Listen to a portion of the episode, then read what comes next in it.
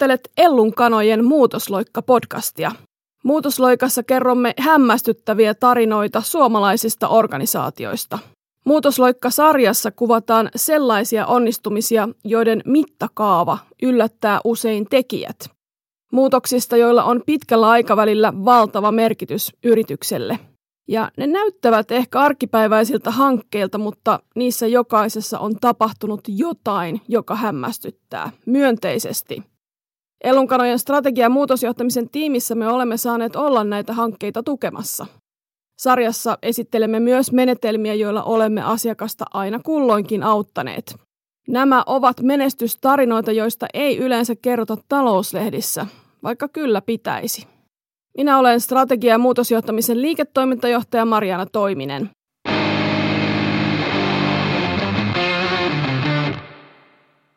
Tällä kertaa muutosloikan tekee hyvin perinteinen suomalainen yritys nimeltä Valmet Automotive ja erityisesti heidän uuden kaupungin autotehtaansa, suomalaiselle hyvin tuttu tuotantolaitos.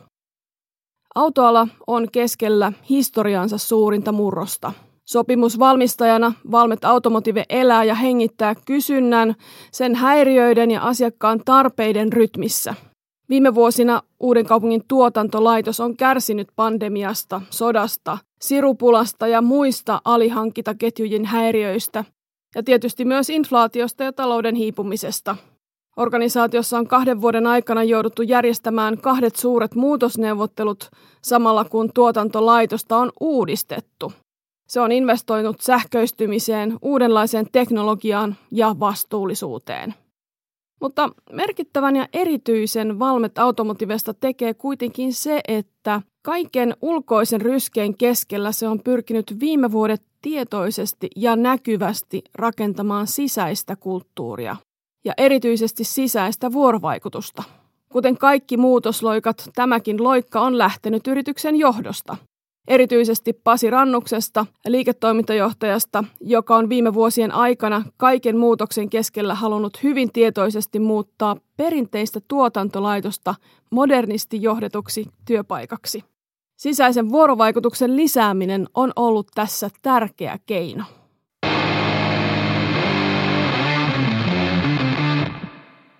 Pasi Rannus, sä oot liiketoiminnan operatiivinen johtaja täällä Valmet Automotivella. Ja mä tiedän, että sä oot halunnut luoda täällä ollessas, kun sä aloitit 2018, niin että sä oot halunnut tehdä tästä modernisti johdatun työpaikan ja sä oot halunnut tuoda enemmän keskustelun ja sisäisen vuorovaikutuksen paikkoja. Mistä tämä ajatus sulle tuli, että näin pitää tehdä? Joo, jos lähdetään vielä askel taaksepäin, Mariana. Joo, mä oon tässä tehtävässä ollut nyt viisi vuotta talossa on ollut 25 vuotta, niin mulla on vähän tähän talon kulttuuri, jonkunnäköinen perspektiivi rakentunut tässä vuosien aikana eri vaiheissa. Ja, ja mistä ajatus sai alkunsa, niin ajatus lähti, niin kuin kaikki ajatukset varmaan niin kuin omasta tavasta ajatella johtamista, mihin niin kuin mun mielestä liittyy kaksi tärkeää asiaa. Ensimmäinen on se, että anna vastuuta niin, että hirvittää, ja, ja toinen on se, että kaikki ajavat käyttöön. Että niistä saataisiin se kaikki potentiaali irti näistä kahdesta pääteemasta, vuorovaikutus on johtamista ja sen syventämistä, niin siitä se ajatus sitten lähti, sanotaan näin, että ei siinä sen kummempaa niin kuin filosofiaa, oma ajatusmaailma takana. Joo, ja sä koit, että silloin täällä ei ollut niitä tarpeeksi, niitä sisäisen vuorovaikutuksen paikkoja. Ei ollut. Mehän, jos me ajatellaan meitä yhtiönä niin hienoja ja komeita asioita, kun me ollaan tultu, niin me ollaan kuitenkin oltu aika perinteikäs konepaja. Ja, ja maailma muuttuu aika kova vauhtia, niin kuin tämä meidän liiketoiminta-alue. Ja 2018 tapahtui iso muutos, koska meillä tapahtui yhtiörakenteissakin muutoksia. Mutta samaaikaisesti, mikä tapahtui iso muutos, niin me kasvettiin rajusti tässä muun liiketoiminta-alueella. Tarkoitan, että me rekrytoitiin hirveän paljon uusia ihmisiä. Muutos tapahtui myös siinä, että me nuoruttiin keskiällisesti muutamalla vuodella ja, ja me moninaistuttiin myös kulttuurillisesti. Että jos meillä oli 70 plus eri kansallisuutta ja, ja sitten tämä nuortuminen yhdistettynä siihen, että me kasvettiin tuplaan, me rekrytointiin silloin, siihen aikaan aloitettiin prosessia noin reilu vuodessa 18 kuukaudessa semmoinen 2000 uutta. Kyllähän se väijämättäkin ajautui siihen, että tarvitsisi tehdä jotain toisella tavalla, että tavoittaa ihmiset ja ihmiset tavoittaa johdon ajatukset, suunnan ja niin edelleen. Ja luoda niin kuin hyvää fiilistä organisaatioon. No mitäs kaikkea täällä on sitten tapahtunut tämän sisäisen vuorovaikutuksen tiimoilta? Sä itse puhut siitä ja sanoit tuossa juuri äsken, että aina viikoittain sä katsot, teillä on semmoinen hymynaama palaute henkilökunnalta. Mikä se on? No se on tämmöinen ihan perinteinen, jokainen on varmaan nähnyt eri palveluliikkeissä, kun on hymynaamanapit ja alkaen vihreästä punaisen ja siinä välissä pari muuta. Me otettiin se varmaan käyttöön, taisi olla jo ennen kuin covid iski, koska covid-aikaa me sitten suljettiin niitä, että ihmiset painelle niitä. Ihan meidän tuotantolattialle ripoteltiin niitä sinne tänne tonne ja jokainen sai töihin tullessaan tai lähtiessään tai päiväaikana painaa, että mikä on fiilis. Ja sieltä me nähtiin sitten, että mikä, miten fiilis toimii päivä- ja viikkotasolla ja kuukausitasolla. Alkuhan tietysti täytyy kerää, mutta me lisättiin siihen, olisiko ollut pari vuotta sitten, lisämauste, mihin pystyy antaa avoimia kommentteja. Eli jokainen sai sen painalluksen jälkeen kirjoittaa omat kommenttissa, että mikä harmittaa tai mikä on hyvin. Ja siihen mä viittaan sillä, että joka viikko, kun tulee edellisen viikon yhteenveto, niin mä lueskelen niitä sitten maanantaisia, että mitä siellä on tarjolla. Ja mainitsit, että nyt oli myönteistä tällä viikolla. No taisi olla pitkään pitkään aikaan aloittamisen jälkeen ensimmäinen kerta, kun oli enemmän vihreitä kuin punasta. Että niin kuin ne silmällä kun katsoo. Ja tuohon mä haluan lisätä vielä, että ei se ole pelkästään se, että naputellaan ja joku meistä lukee. Me ollaan vaan yritetty myös siihen, että me kerätään niistä kuukausitasolla tuotantovetäjä tai joku muu antaa niin kuin palautteen tiettyihin kohdennettuihin kommentteihin, että mitä sille tehdään tai ollaan tekemässä tai miksi se on näin ja niin poispäin. Että ei jää pelkästään siihen, että joku kertoo jonkun jutun johonkin, vaan me pystyttiin niin vastavuoroisesti pyritään vastaamaan. Mitäs muita sellaisia vuorovaikutuksen paikkoja te olette lisänneet? Niitä on niin paljon, että se varmaan lähti silloin jo, kun tämä ajatus liikkeelle lähti, niin, niin tota, ensimmäinen oli se, että meidän pitää päästä eroon tämmöisistä perinteisessä konepajassahan liimattiin tiedotteita seinälle tai jaettiin tiimipaikoille joku printti, että nyt se herra tai rouva johtaja kertoi jotain suurta. Tällaisesta me lähdettiin liikkeelle. Ja silloin me ruvettiin kehittämään sitä, että miten me tavoitettaisiin paremmin ja, ja muu porukka tavoittaisi meidät paremmin. Niin me, me lähdettiin kehittelemään omaa appia, tai me kehitetty, mutta kumppanin kanssa. Ja, ja, ja nyt se on ollut muutama vuoden jo käytössä, että jokainen meidän työntekijä voi henkilönumerolla ladata sen appin, ja sitä me käytetään ihan tiedottamiseen. Sinne voi laittaa video, sinne voi laittaa tietysti tärkeimmät ensin ruokalista, aukioloajat, vuoro, mitä, mitkä vuorot kiertää missäkin, mutta sitten kaikkea muuta, ihan mitä mieleen tulee. Et se oli varmaan se mistä yksi isompi steppejä siihen vuorovaikutukseen, mitä lähdettiin tekemään. Tietysti sitten covid toi tullessaan sen tarpeen ja mahdollisuuden myös ottaa laimin käyttöön erilaiset infot niin kuin yli Teamsin tai Zoomin tai mitä me, meillä käytetään Teamsia, niin yli Teamsin, että siinä on helppo saada porukkaa kasaan. Ja niitä lähdettiin aktiivisesti petämään eri teemoilla. Alussa vähän kangerellen ja nykyään ne menee jo ihan rutiinilla. Ja asteittain lisättiin myös avoimuutta, että mitä kerrotaan. Pääperitteenä tässä vuorovaikutussa oli se, että kerrotaan mieluummin heti kuin liian myöhään asiat, oli ne sitten hyviä tai huonoja. Sitten näiden Teamsien lisäksi, se taisi olla myös siinä appi-kehityksen aikaan, niin kun me lanseerattiin nämä meidän viisi sitoumusta. Ei puhuta aina arvoista, puhuttiin sitoumuksista. Niin lähdettiin pitää tämmöisiä niin kuin poikki liiketoiminnallisia, poikkiorganisatorisia tilaisuuksia livenä ja sitten covidin aikaa Teamsillä, missä eri lokaatioiden ihmiset pääsi keskustelemaan meidän kanssa johdon ja muun koko yrityksen johtoryhmän henkilöiden kanssa alussa meidän sitoumuksista ja miten ne on ymmärretty ja mitä ne tarkoittaa ja, ja kaikesta muusta. Mutta se on sitten siitä jalostunut myös semmoisia, että meillä on erilaisia, me kutsutaan niitä meetupies, eli, eli tapa kavereita, kahvihetkiä. Mä pidän tälläkin hetkellä kerran kuusi kerran kahdessa kuukaudessa. Jokainen halukas saa vapaasti ilmoittautua. Niin tavata sut. Tavata mut. Onneksi on ollut onnekas, että on halukkaita vielä riittänyt, koska sekin voi olla tilanne, että ei, ole, ei, ei kukaan haluttamata, mutta ne on ihan ilman mitään agendaa. Ei ole agendaa mulla eikä agendaa heillä. Mutta siinä sitten tunti reilu, joskus vähemmän, niin kun on jää murrettu ja kahvit juotu, sitten vapaa sana. Saa kysyä ihan mitä huvittaa, saa kertoa murheita mitä huvittaa, risuja ruusuja, ihan naamatusti. Niin suomen kuin millä kielellä sitten haluukin. Niin näitä on nyt jo pari vuotta ollut näitä tapassut siellä kahviossa ja edelleen on halukkaita vai? Kyllä niitä aina näyttää riittävän. Minkälaisia asioita siellä tuodaan esiin? Ihan maan ja taivaan välitä. Et mä, mä yritän, miksi tämä vuorovaikutus on myös mulle niin kuin, tämä johtaminen tärkeää. Mä pidän itteeni kuitenkin tämmöisenä niin kentän miehenä. Että mä en ole mikään niin kuin postit-lappujen takana mataava. Anteeksi kollegat, jos joku kuuntelee, mutta et siis se ei ole millään tavalla mun tapa johtaa.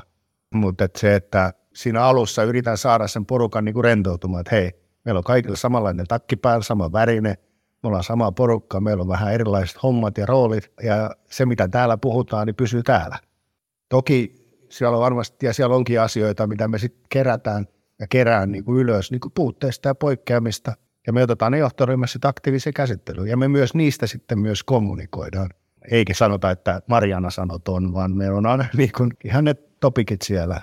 Et taas huomaat, he huomaavat, että hei, meitä kuunnellaan. Joo, no noi on tosi, tosi varmaan tärkeitä ja huomaahan sen tuolla alhaalla kahviossakin, että sä tervehdit suurin piirtein kaikkia, ketkä tulee vastaan, että huomaa, että sulla on aika paljon tuttavia täällä, täällä sisällä. Niin, me ollaan oltu välillä, ja nyt taas vähän vähemmän, mutta et niin isoja, että mua aina välillä harvittaa, että mä en tunne nimellä kaikkia. Niin, Ei se niin. ole millään mahdollista, mutta mä oon käynyt myös meidän niin kuin tuotannon esihenkilöille puhumassa mun omia ajatuksia.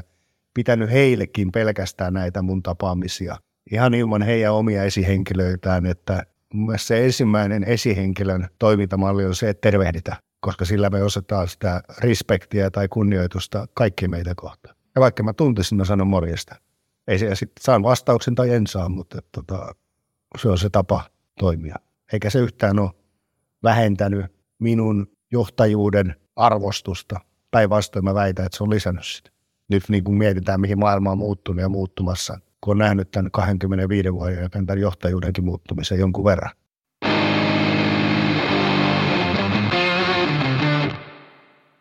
Pasi Rannus ei ole omien sanojensa mukaan mikään postit lappujen takana johtava pomo, vaan hän on läsnä ja näkyvillä. Hän välittää siitä, onko sisäinen viikoittainen palaute vihreitä hymynaamoja vai punaisia vähän tyytymättömiä kasvoja ja myös kaikesta muusta. Ellunkanat on saanut olla toteuttamassa useita sisäisen kommunikaation kehittämisen tapoja Valmeta Automotiven kumppanina jo reilun parin vuoden ajan. Olemme myös saaneet tuoda erilaisia uusia konsepteja ja myös kokeilla niitä – Yksi tällainen uusi kokeilu oli tuolloin 370 ihmisen kanssa toteutettu Valmet Automotiven tulevaisuuskuva. Se toteutettiin verkossa ja sitä käytettiin Valmet Automotiven strategian yhtenä pohjamateriaalina. Tämä hanke alkoi Ellunkanojen ennakointitiimin analyysilla autoalasta ja mihin se on menossa. Ja siitä muodostettiin sitten väitelauseita verkkoon autoalan tulevaisuudesta – Toimihenkilöt yhteensä 370 sai reagoida ja kommentoida näitä lauseita verkkoalustalla, että ovatko ne lauseet tosia ja todennäköisiä ja relevantteja Valmeta Automotiven tulevaisuuden kannalta. Ja näistä reaktioista rakennettiin sitten johtoryhmän työpajoissa ennakoinnin työkaluilla tulevaisuuskuva kolmessa horisontissa. Me tavattiin tuossa tosiaan kaksi ja puoli vuotta sitten, kun tota, meillä oli Ellun kanssa semmoinen hullu idea, että me halutaan tehdä, puhua tulevaisuudesta ja tehdä tulevaisuuskuvaa mahdollisimman suurella joukolla. Ja meillä oli siihen semmoinen nettityökalu ja sitten muutakin mielessä. Ja sä silloin ensimmäisenä monista yritysjohtajista niin tarttuit siihen. Ja siinä, siinä sitten loppujen lopuksi päädyttiin siihen, että siihen tulevaisuuskuvan määrittelyyn osallistui 370 toimihenkilöä täältä Valmenta Automotiven tässä koko työpaikasta – Miksi innostuit silloin siitä täysin hullusta ideasta? Sen reilu 300 osastojen lisäksi muistan, me saatiin joku reilu 2500 kommenttiakin. Näin Sitten tuli niin kuin yksi kirje jo niistä niin kuin kommenteista, mikä oli erittäin hieno. Miksi mä innostuin? Se varmaan oli jo vähän ennen sitä silloisen työkaverin kollegas Tomi Salon kanssa HRVDn kanssa mietittiin just tätä, miten lähdetään viestimään paremmin, sitä kautta kehitetään johtamista tai vuorovaikutuksen lisääminen – ja, ja me oltiin siinä kohtaa rakentamassa uutta strategiaa, tai strategia, tai sanotaan pitkän tähtäimen suunnitelmaa visiolla. Ja mietittiin sitä, että miten me saataisiin se tehtyä eri tavalla ja saataisiin osallistettua, ettei se jäisi vain joksikun johdon hömpäksi. Ja sitten kävi niin, että Tomi aktiivisena henkilönä teki taustatyötä ja ilmeisesti piditte hyvän myyntipuheen, sattui oikeaan aikaan, oikeaan paikkaan.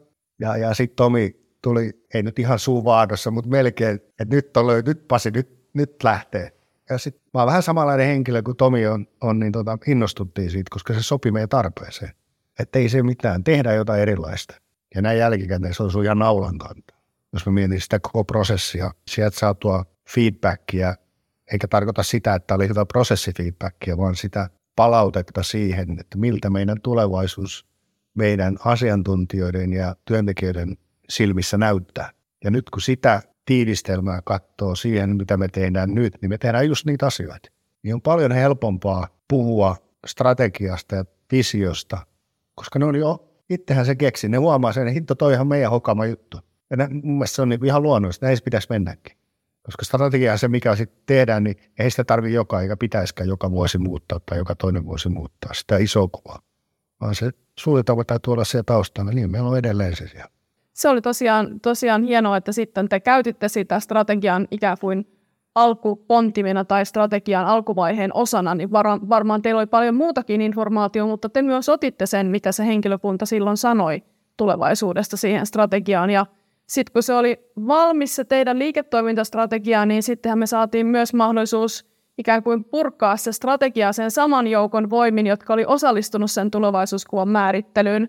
Ja tehtiin sellainen kick-offi sille strategialle, jossa oli kaikki nämä ihmiset läsnä, jotka osallistuivat silloin siihen. Ja se jäi mun mieleen tilanteena, jossa te olitte mun mielestä kauhean avoimesti sen niin kuin johtoryhmän voimin läsnä siinä tilanteessa ja tulitte ryhmä, ryhmiin keskustelemaan ihmisten kanssa, työntekijöiden kanssa, että mitä tämä strategia nyt tarkoittaa, ja otitte vastaan sitä palautetta sieltä puolia toisin, mitä tulikin.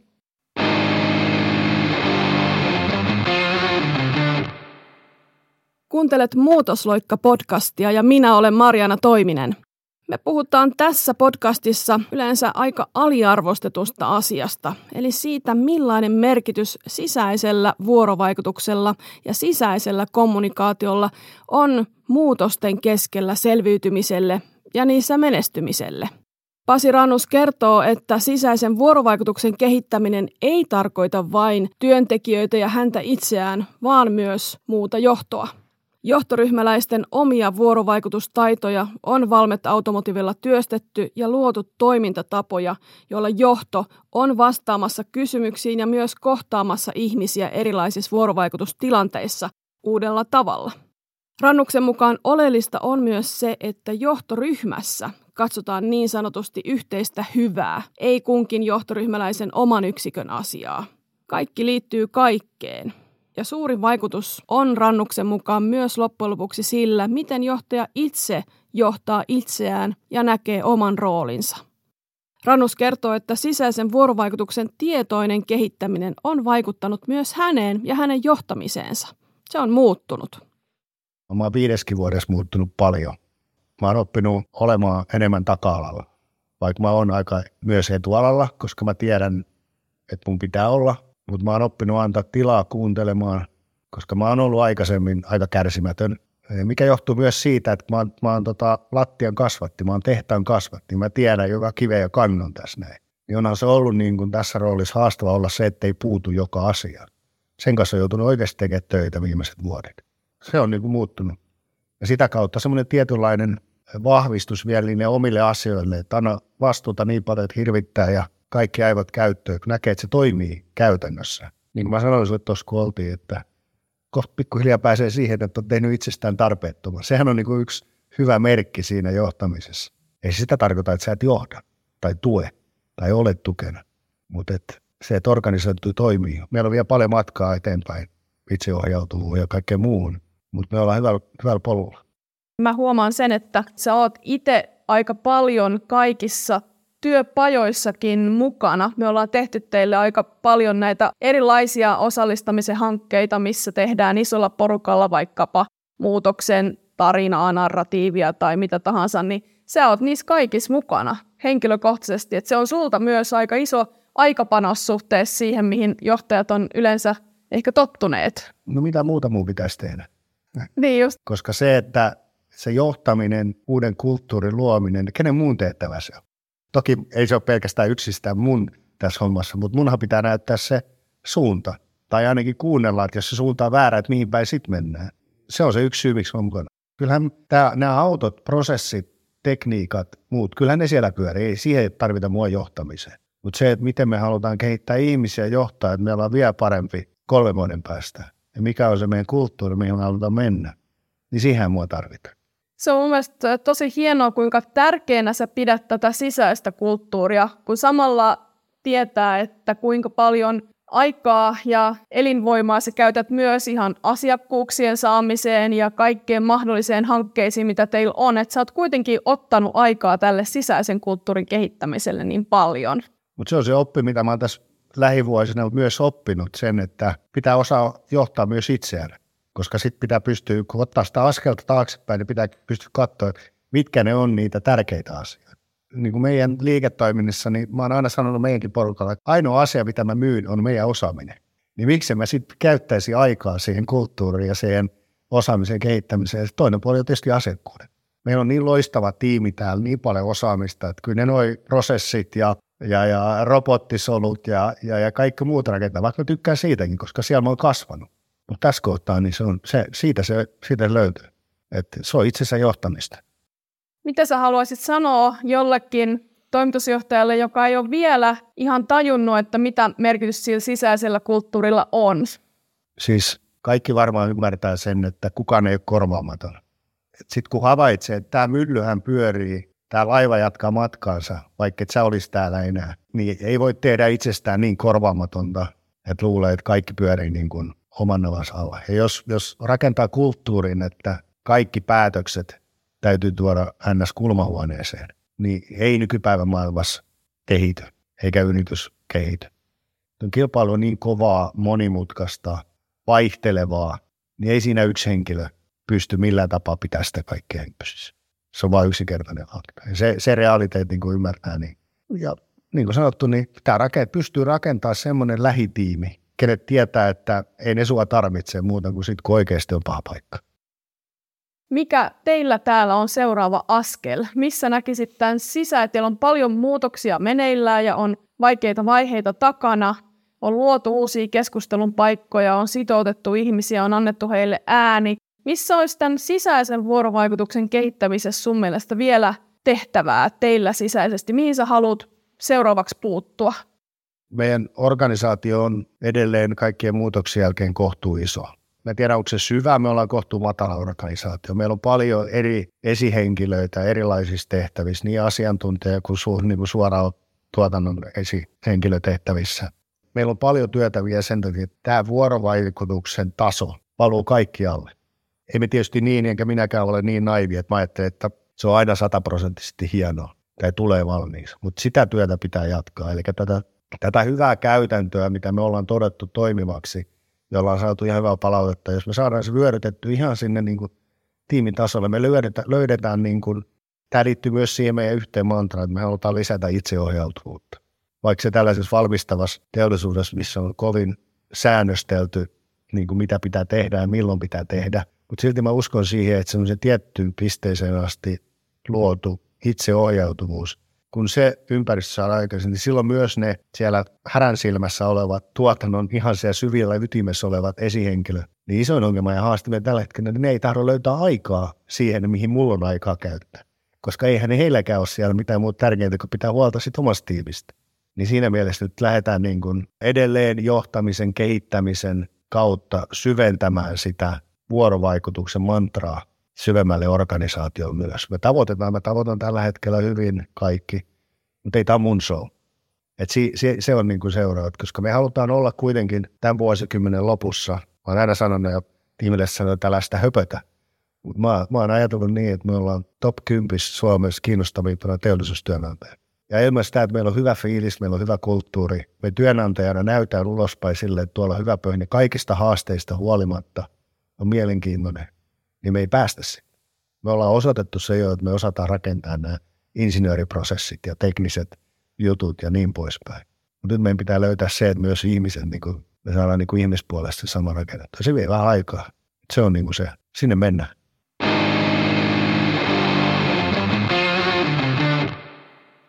Pasi Rannus edellytti, että sisäisestä kulttuurista kun puhutaan, myös henkilökunnalle pitää antaa haastatteluissa ääni.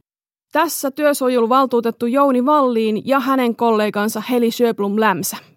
Mitä te olette mieltä, millainen kulttuuri täällä on? Kulttuuri on laaja käsite, mutta viestintäkulttuuri on kehittynyt mun nähdäkseen. Jos verrataan noin viiden vuoden takaisin, niin henkilöstö janoo tietoa enempi. Pystytään vastaamaan kysymyksiin ennakolta. Viestintä on enempi rakentavaa. Se herättää mielenkiintoa, herättää utelaisuutta, se on varmempaa. Se ei jätä avoimia kysymyksiä. Joo, viestinnän kanssa ollaan otettu isoja harppauksia ja etenkin näiden isojen kriisien mukana ollaan niin opittu myöskin viestinnästä tosi paljon. Ja yhtenä isona mä näen sen, että nämä viimeaikaiset haasteet, mitä ollaan täällä kohdattu, niin se viestintä on ollut rehellistä. Ollaan kerrottu niistä asioista suoraan, että nyt ollaan isojen asioiden äärellä, vaatii vakavia toimenpiteitä, vaikuttaa isosti alueelle. Ja ollaan saatu poistettua esimerkiksi kahvipöytäkeskustelusta sen arpomisen ja veikkailun ja ne väärän tiedon lähteet, kun asioista on kerrottu suoraan ja ollaan saatu myöskin kerrottu kollektiivisesti. Täällä niin henkilöillä, jotka on ollut työssä työpaikalla, niin on saanut viiveettä sen tiedon. Pasi Rannukselle, joka on täällä operatiivinen liiketoimintajohtaja, niin hänelle on selvästi ollut tosi tärkeää se, että myös semmoisia henkilökunnan kuuntelu- ja kohtaamisen paikkoja järjestetään lisää. Onko tämä näkynyt teille päin mitenkään? Yksittäisissä tapauksissa, jos henkilölle tulee tunne, että häntä ei kuulla, niin on ollut suorat yhteydet, että hei, me pystytään järjestämään tämä. Haluatko heti vai haluatko sitten osallistua viralliseen kuulemiseen? Itse on kokenut erittäin hienona ja tärkeänä asiana, että ylin johto, sillä on oikeasti halu ja tarve ja tila, aika kuunnella sitä työntekijää. On se viesti mikä tahansa. Ja nämä yksittäiset henkilöt on kokenut sen hyvin yllättävänä ja positiivisena mahdollisuuksia pyritään mainostaa aikaisempaa aktiivisemmin ja se on osoittautunut erittäin hyväksi. Yksittäisen henkilön osalta mä näen tosi tärkeänä sen, että miten meidän esihenkilöt työskentelee ja he ottaa vastaan sen viestin sieltä kentältä. Ja jos se merkitys sille, että henkilö tulee nähdyksi, tulee kuulluksi, niin se on osa sitä myöskin sitä henkilön arvostamista. Ja kun ihminen kokee itsensä arvokkaaksi, olen tullut kuulluksi, olen tullut nähdyksi, niin silloin koko tähän meidän niin työympäristöön tosi iso merkitys ja vaikutus. Koska tota, pelkästään yhden yksittäisen esimiehen toiminta saatisi, että kun mennään asteittain ylemmäs, että kun on se kollektiivinen viesti tai on se sen yhden yksittäisen ihmisen murhe tai päänsärky tai joku asia on jäänyt mietityttämään. Että kun ne yhteydet ja keskustelukumppanit on olemassa ja tulee se kokemus siitä, että oikeasti niin kun tänne eteen tehdään asioita isosti, niin sillä on niin iso merkitys.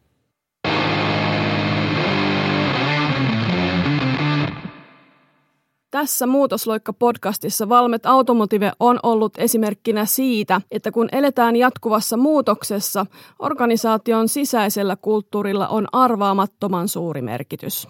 Ja sillä, että sisäisen vuorovaikutuksen merkitys on ymmärretty ylimmässä johdossa ja sitä kautta kaikilla esihenkilötasoilla – siitä alkaa syntyä isompi muutosloikka, joka synnyttää tänä aikana erityisen arvokasta yhteistä luottamusta ja myös optimismia tulevaisuuden suhteen.